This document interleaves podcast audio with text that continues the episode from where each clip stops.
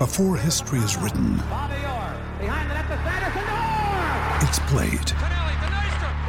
Before it's frozen in time, it's fought one shift at a time. Before it's etched in silver, it's carved in ice. What happens next will last forever.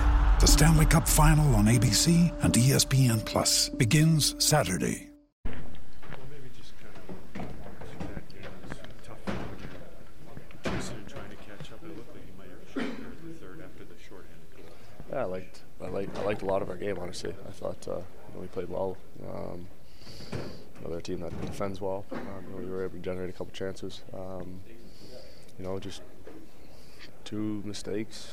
You know, end up in the back of our net, and, and uh, you know, and then you're chasing the game. So we got to find a way to cut out those mistakes, or uh, yeah, I mean, uh, yeah. The numbers say uh, six your last seven, something like that. Do you feel like this team is in that kind of a funk that your game is in that spot?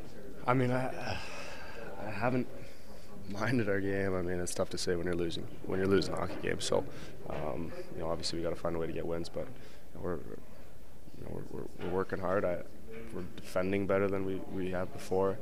Um, you know, numbers might not suggest that, but it feels that way at least. Um, yeah, I mean, we, we got to find a way to create some, some offense, and, and uh, yeah. How are you guys managing it in here? This is kind of your first major adversity of the season, and it's gone on for a little bit now. How are you guys managing it in here as a Uh, yeah, we've been able to, to, to nip it pretty quick early in the year. You know, when, we, when we'd have a loss or two, you know, we, we'd get back in the co- the win column. So, um, like you said, I think we're six or seven, and, and overall the whole month hasn't been great. So, um, we need to find a way to get two big wins here before the break and and, uh, and regroup.